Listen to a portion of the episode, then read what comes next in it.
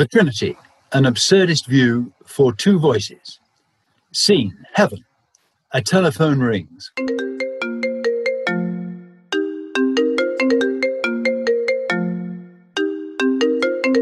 God picks up. I am here. Speak up! Who's there? Hello, this is not a recorded message for compilation and training purposes. How nice to hear from you. It's been some time. Hello? Hel- hello, what? Uh, are you a real live person? Are you there? Who, who is that?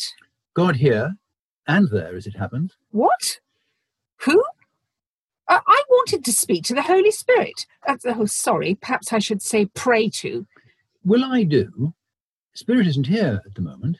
What? Why? I, I thought you were all, that you are all one. Where is he? On earth with you. In you. Explaining things.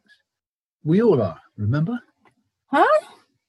Oh, I can't get my head round this. Are you one or are you three? You can't be both, can you? What are you? A dove, a hen, a four leaf clover? Ah, are you a dad? A man? A king?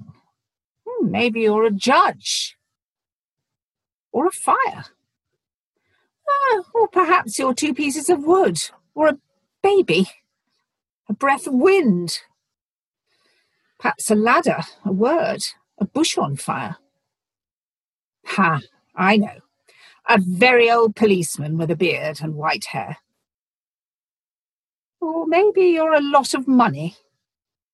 Someone even says you're a bridegroom. Ugh, I'm lost. I can't cope with all of this. But I want to speak to the man in charge. I am. Uh, we are like all but one of those things, and a few more you may not have thought of. We're all in charge. How?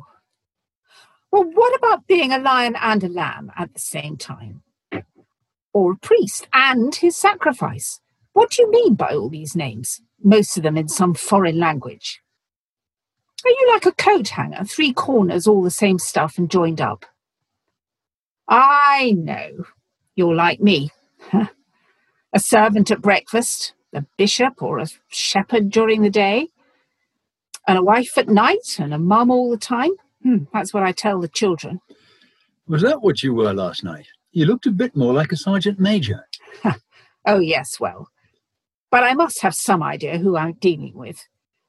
So why don't you make yourself clear? What is the procedure? I've forgotten the formula. I'm just not getting what I need.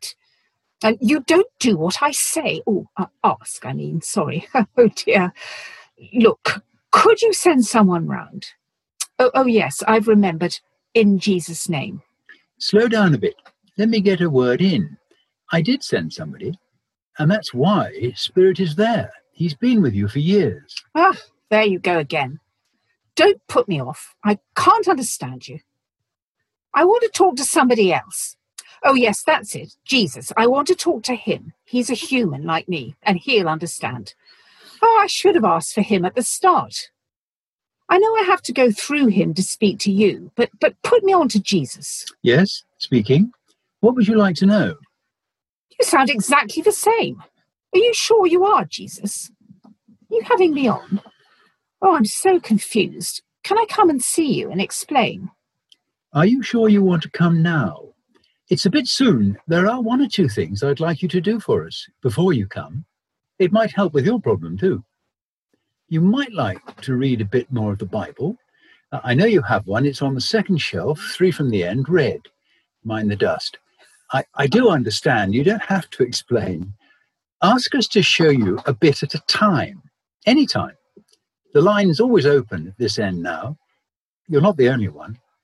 It took Jesus three years and another 40 days after the resurrection to explain to the boys and girls.